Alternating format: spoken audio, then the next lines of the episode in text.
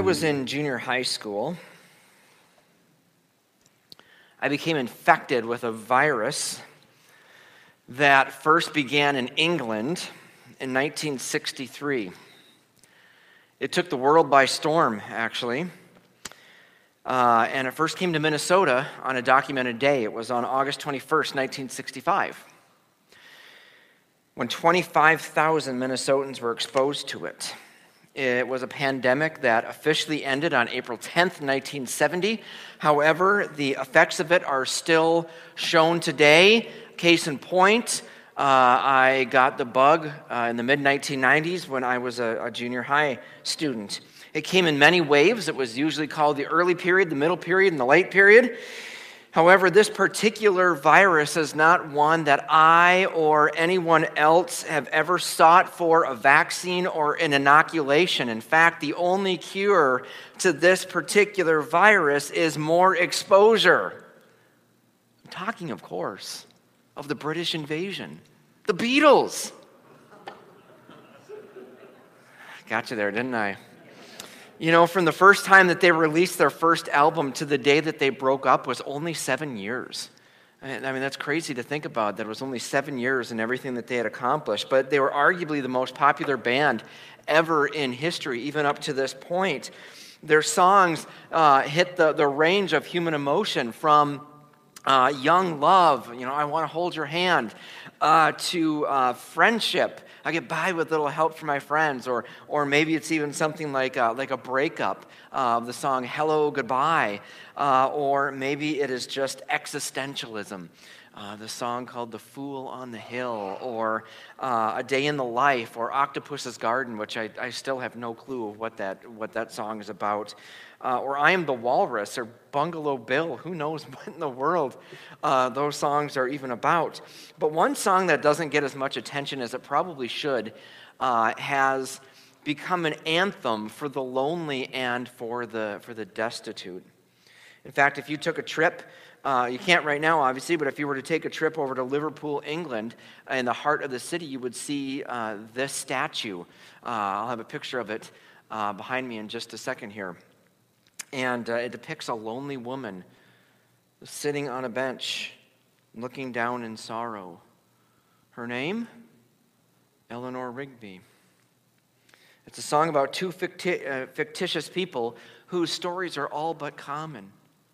Eleanor Rigby goes about her days looking out the window for someone to come and relieve her sense of loneliness and her sense of isolation and despair. Second, it's about a priest named Father Mackenzie who continues week in and week out to write sermons for a church which nobody shows up for anymore.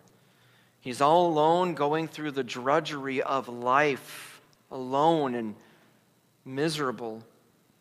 And the chorus asks this dystopian question All the lonely people, where do they come from? All the lonely people, where do they belong? And the answer is, is that they're everywhere. They're in our text. They're in this room. Maybe they're watching at home, quietly suffering.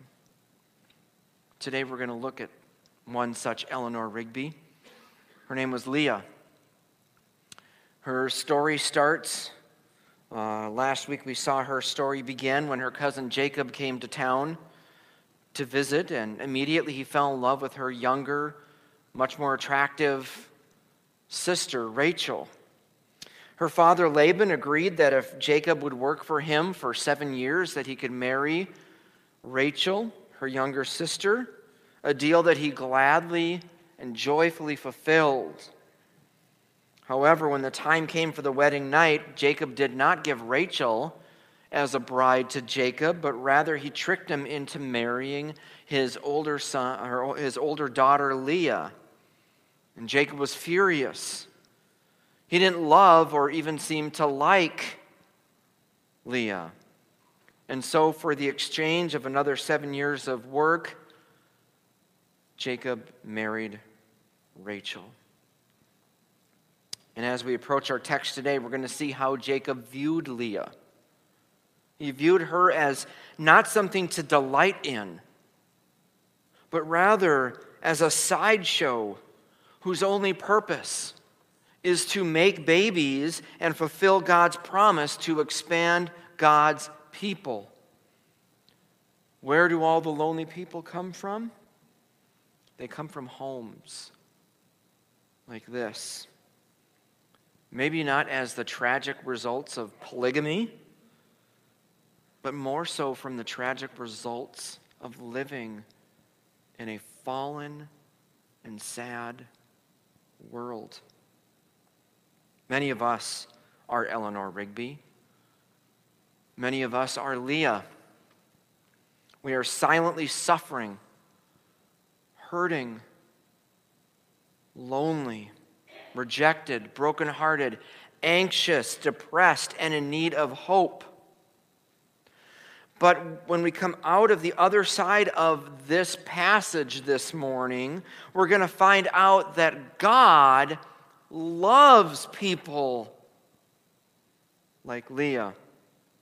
Those who were rejected by the world find a place of acceptance in the arms of Jesus. Those who are brokenhearted or, in, or are anxious and in need of hope find rest and comfort in the Lord through the gospel and through the accomplished works of Jacob's descendant, Jesus of Nazareth. So there's two things today that we need to take note of in what this text says. And that is, firstly, we need to rest in the God who cares for the lonely and the brokenhearted. Rest in the God who cares for the lonely and the brokenhearted. Verse 31 says, When the Lord saw that Rachel was hated, he opened her womb. But Rachel was barren. So we need to resist again the temptation to put our understanding of our word hated into the context here. Hated here does not mean that she was despised as we typically think about it, but it means to disregard. It means to pass over. Or perhaps a better translation is how it's translated in areas such as Deuteronomy 21 or Proverbs chapter 30 when it translates this word as to be loved or failed to be loved. Leah was not loved. Leah here is in a very painful place. God has designed marriage to be an institution between one man and one woman, and you can see how polygamy ends up working itself out here in this text. But one man and one woman who delight in each other, who desire one another but in this case, Jacob simply looks at Leah and simply looks past her. She may have a ring on her finger, but there's not a place for her in Jacob's heart. His desire, his heart is for Rachel, her younger, more attractive sister, his other wife. She, Leah, has learned to sing David Bowie's Nature Boy thousands of years before it was ever written. The greatest thing that you'll ever learn is just to be loved and to be loved in return, but yet she will never be loved in return from this, um, by this man. And as much as she loves him, nothing but conflict and competition come her way from her sister. Jacob may not see Leah as beautiful or as desirable, but there is one who does the Lord. Look again at verse 31. When the Lord saw that Leah was hated, he opened her womb, but Rachel was barren. So, whereas Jacob had no regard for Leah, God did.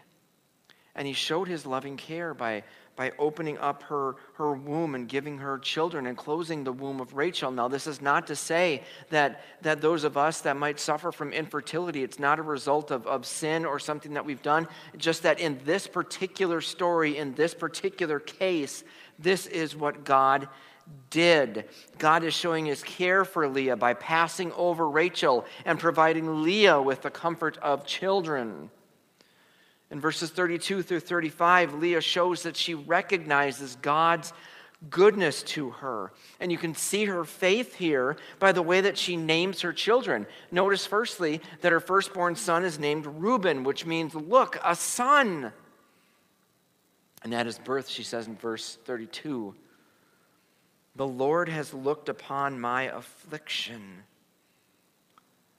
You see, Lydia, uh, Leah recognizes here that in her loneliness and her rejection and her alienation from her husband, she knows that there is a God who sees her and sees her suffering. Friends, this here is the God of the Bible who is the same yesterday, today, and forever. He is a God who saw her heartbreak, and this is a God that sees your heartbreak too. He sees every one of your troubles. He sees every tear that falls from your eye. Do you know it? Reuben would be a constant reminder to her of God's omniscience, his all knowingness. His un- her understanding and declaration of God's goodness here are expanded with the birth of her son Simeon. With his name, she declares that not, God not only saw her affliction, but he also hears her cry. In the lament, she says in verse 33, she says, Because the Lord has heard that I am hated, he has given me this son also. God sees, God hears. This is who he is. And we can see this principle going all the way back uh, to Genesis chapter 21 when Hagar and Ishmael are kicked out of Abraham's home and they are left to be destitute, to die out in the wilderness by themselves. And as Hagar is ready to see her son perish from hunger and for thirst, she, she leaves him and she walks away from him and she cries out to the Lord. Verse 16 says, and as she sat opposite of him, she lifted her voice and wept. And then verse 17 leads us right to this truth once again of God's character. It says, God heard the voice of the boy, and the angel of God called to Hagar from heaven and said to her, What troubles you, Hagar? Fear not, for God has heard the voice of the boy where he is. Now, I don't know what you might be going through today. You might be really struggling with depression. You might be struggling with anxiety. You might be beside yourself right now. You may be like Hagar. You may be a, a, single mother left to fend for herself and for her child. Maybe you're in a marriage that you're not cared for. Maybe you are in uh, an impossible situation that seems absolutely hopeless. We need to look at, Le- at Leah and Simeon and remember that the Lord hears your cry. He hears your prayers. His heart is magnetically charged to be attracted to the heart that is broken. So God continues to show his love and care for her through the birth of Levi, which means attached. Now, verse 34 shows that she is still holding on to hope that her husband might be attached to her when she says, Now this time May my husband, will my husband be attached to me because I have borne him three sons? But we know this doesn't happen. So she settles for being attached to the Lord. When things don't go your way, when life lets you down, when friends betray you, abandon you, we have a God that will not let us go. And for that, we can praise him, which is why Leah named her fourth son Judah. She said, This time I will praise the Lord. And when we see the goodness of God in our affliction, and when we see God's goodness in our suffering, we can praise Him through the tears, through the pain, and through the struggle. But the question is, how does this work out practically? What does this actually look like in our lives? It's really easy to say, praise God when life hurts, but it's much more difficult to employ it. It's no help of us for us or any of us if I were to simply say, you know, why don't you be like be like Leah? You know, when she was hurting and when she was sad, she just simply went to God as if it's something that's really easy to do. I'm not interested in religious platitudes, and you shouldn't be either. Rather, I want us to zoom in on what Leah was hoping in. When she gave birth to Judah, it was from a heart of praise. But more than a heart of praise, it was a foreshadowing of what was to come. Decades later, when this dysfunctional family all comes back together in the land of Egypt and Jacob is about to breathe his last, he blesses all of his boys much in the same way that his father Isaac had blessed him. But for Judah, this son of praise, uh, this is what Jacob says in Genesis chapter 48, verses 9 and 10 Judah, your brother shall praise you, your hand shall be on the neck of your enemies. Your father's sons shall bow down before you. The scepter shall not depart from Judah, nor the ruler's staff from between his feet until trouble comes to him, until tribute comes to him. Boy, that was a faux pas. And to him shall be the obedience of the peoples. You see, it's through the birth of Judah that Leah was looking toward the one who would come from her descendants, who would take on this regal, this victorious role, but not before he would experience life and suffering as we do. And Jesus, God in the flesh, comes from the line of Judah, lived as a man of sorrows, who the Bible says was acquainted with grief who experienced loneliness, who experienced rejection, who experienced abandonment as we do, yet even to a greater extent. When he was at his last moments, having a hard time breathing on the cross, his friends ditched him. His father, God the Father, even abandoned him for a bit. We can remember him crying out the words that come from Psalm 22 My God, my God, why have you forsaken me? There's nobody that Jesus had at that moment. He died utterly alone and in despair. Why? So that after his resurrection and after his ascension, he, as Hebrews tells us, could sympathize with our every weakness. See, it's one thing to go to God in our pain and loneliness. It's another thing to go to, to the God who knows it firsthand and can minister to us in our need. So we should rest in the God who has a heart for the rejected, a God who has a heart for the brokenhearted, the lonely, because he knows what it's like. It's just as that famous hymn says Jesus, what a friend for sinners. Jesus, lover of my soul. Friends may fail me, foes assail me. He, my Savior, makes me Hallelujah. What a Savior. Hallelujah. What a friend. So we need to rest in the God who cares for the lonely and for the brokenhearted. Second of all, we need to put God first in our life. Put God first in your life. Stress and conflict will always bring to the surface the best and the worst in our character.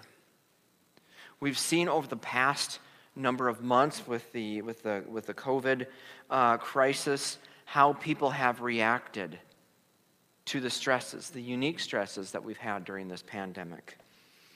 We've seen it in our personal lives as well. When stress comes to the home, in the workplace, there are character traits that we never knew we had that come brimming to the surface. And many times, what comes to the surface are not random behaviors, but reactions to secret or unknown idols that are being threatened. Genesis 29 through 30, we learn how Leah and Rachel respond to these idols in, uh, in their hearts. And now here we are, thousands of years between them, but the human heart and the human condition has not changed at all. Let's first look at Rachel. She may be beautiful, but she's a piece of work. Look here in, in chapter 30, verse 1. It says, When Rachel saw that she bore Jacob no children, she envied her sister, and she said to Jacob, Give me children, or I shall die. A great wife, right? Real encourager. She already has the affection of Jacob. She's the favorite wife but yet it's not enough. When she sees that Leah is having children left and right, and, and she's not, she becomes irrational. And it can't just be chalked up to something as simple as sibling rivalry. What is happening here is Rachel's idol of power and victory is coming to a head. It's manifesting now in the manipulation of Jacob.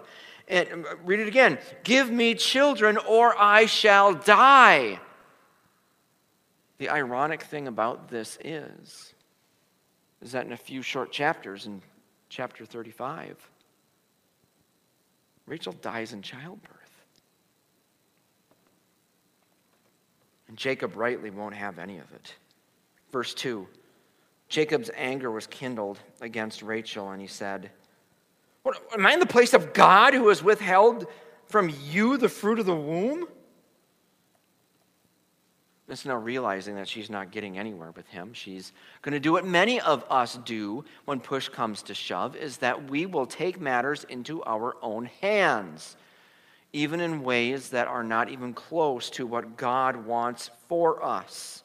She takes a play right out of Jacob's grandmother's playbook.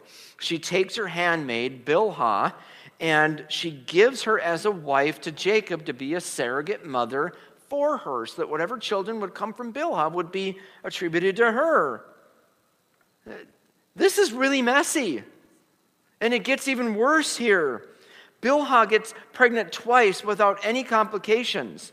And Rachel's response is telling of what is actually going on in her heart. Look at verses 6 through 8. Rachel said, God has judged me and has also heard my voice and given me a son. Therefore, she called his name Dan. Rachel's servant Bilhah conceived again and bore Jacob a second son. Rachel said, With mighty wrestlings I have wrestled with my sister and have prevailed. So she called his name Naphtali. So let's cut through all the religious jargon and vernacular here and see what's really going on. There isn't much evidence here that she's really interested in magnifying the Lord through her children and expanding the kingdom of God. Rather, it shows that she is much more interested in winning. These children are pawns for one upping her sister. And there's no hint here that she wants the best for her sister and for her nephews. She wants vindication. Having the affection of Jacob is not enough. She wants total power. In God's providence, Dan and Naphtali are the only children that Bilhah is able to conceive. Leah has also ceased bearing, so she gives her handmaid Zilpah to Jacob as another wife. So he's got four now. Uh, there's nothing pretty about this story here. Zilpah conceives two more children, uh, Gad and Asher, and now the score is Leah six, Rachel two. This is a problem. Realizing that her options are getting very, very limited, and desperately low, Rachel then resolves to superstition. In verse 14, Reuben, who is Leah's firstborn son, he finds these mandrakes. And, and you can go and do a Google search on the many uses of mandrakes. I don't know why anyone would use them for anything, but one of the more ancient uses for mandrakes was uh, number one, an aphrodisiac. And number two, uh, even more primitive, they believed that it, it cured infertility. And so Rachel wants to have these mandrakes in order to maybe cure her or give them to Jacob so that he would be attracted to her. And, and uh, so, she, so she, she makes this deal with her sister and says, Hey, look, if you give me those mandrakes, I will let you have, uh, it's so weird, I will let you have your husband tonight, or my husband. It, it, it's so bizarre. And, you know, Leah, okay, fine, here, have these mandrakes. I don't need them anyway. And, and uh, she trades them with Leah. And guess what happens? Leah gets pregnant, not Rachel. Verse 18 God listened to Leah, and she conceived and bore Jacob a fifth son. So, do you see what's happening here? Every single attempt that Rachel is making here to have power over her sister is met with resistance from the Lord. A surrogate won't work. Superstition won't work. All of us are gripped by something. There is something in every single one of our eyes and in every single one of our hearts that, that grabs our attention and constantly wants more and more. And when it is threatened, we go into defense mode. And defense mode is never pretty. When our idols are in jeopardy, we fight back. We strive in our own strength. We will ignore God or maybe even use His name to get what we want. And we might be successful for a time. But as we saw last week, it will catch up to us. God says in Isaiah chapter 42, verse 8, He says, I am the Lord that is my name. My glory I give to no other. Another way you could say it is I don't share that with anybody. That's mine. Nor my praise to carved idols. If you are His, He will make you run out of options until you come running back to him. It ended up happening to Rachel. In verse 22, Rachel puts down her guns and she finally surrenders to the Lord. And it says, Then God remembered Rachel, and God listened to her and opened her womb. And she conceived and bore a son and said, God has taken away my reproach. And she called his name Joseph saying, May the Lord add to me another son. And we see here also that Leah is not exempt in any means from the tyranny of idolatry. We've talked about our faith, but what happens when our faith and our idols clash? the Lord draws us back to him. Look again in chapter 29, verses 34, uh, 32 through 34. Even in the, in the Lord's obvious favor and care, it's obvious that Leah deeply desires Jacob's affection. Is it wrong for a wife to desire her husband's affection? No. It's good. That's what marriage is supposed to be. However, idols are rarely bad things in and of themselves. Usually, idols are good things that we give an inordinate or uh, attention or priority to.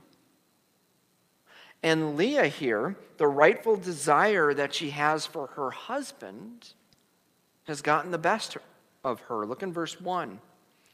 Reuben is born in the hope that now my hu- sorry verse 31 now my husband will love me. Levi is born at the hope in verse 34 this time my husband will be attached to me because i gave him three sons. And she quickly realizes that there is no amount of children that she could ever give to jacob that is ever going to draw his attention to her. So, God, what He does is He woos her back and helps her get to the point where she finally realizes that her identity is not rooted uh, in whether or not her husband loves her. Her identity is, not, is, is rooted rather uh, in the Lord Himself. It is not bound up in whether or not she is beautiful in Jacob's eyes. Her identity is bound up in the fact that she is beautiful in the Lord's eyes. For in the Lord she has a treasure that is far greater worth than the affection of any man. She has the, she has the one who simply sees her worth and her beauty, not because of anything that she has done, not because of anything she has said, not because of a simple amount of money that she has, but simply because he is good. That's how it is with God. He doesn't accept us or love us because of who we are or what we've done or how beautiful we are or how much money we've accumulated or who he associates us with or he accepts us and loves us in spite of those things. He demonstrated his love by sending Jesus to die on a cross and take away the ugliness of our lives. And gives us hope. And to give us new lives that point away from the vain beauty that we see here and rather point to the beauty of our Lord and Savior, Jesus Christ. And through faith in that man, through faith in Jesus Christ, he can make our lives new again. A new sense of purpose a new sense of beauty. And through Jesus and Him alone, we can not only put God first in our lives and cast aside those idols that cling so closely and make this life messy, but we can also find a God who draws near to the brokenhearted, who draws near to the sad, draws near to those with a heavy heart. He tends to the Eleanor Rigby's as well as the blatant idolaters in the same way by his grace through faith. All the lonely people, where do they come from? They come from everywhere. But in Jesus Christ, they have a place to go place where they are welcomed, a place where they will find love and rest. Friends, let's go to Him today. Let's pray. Father, all of us here are struggling with so many different things. Maybe our families are in shipwreck right now. maybe we've lost a loved one and we are really struggling in our grief. Maybe, Lord, just the, the turn of the seasons or the ugliness of the election we have coming up or the getting run down from this whole health crisis for so long.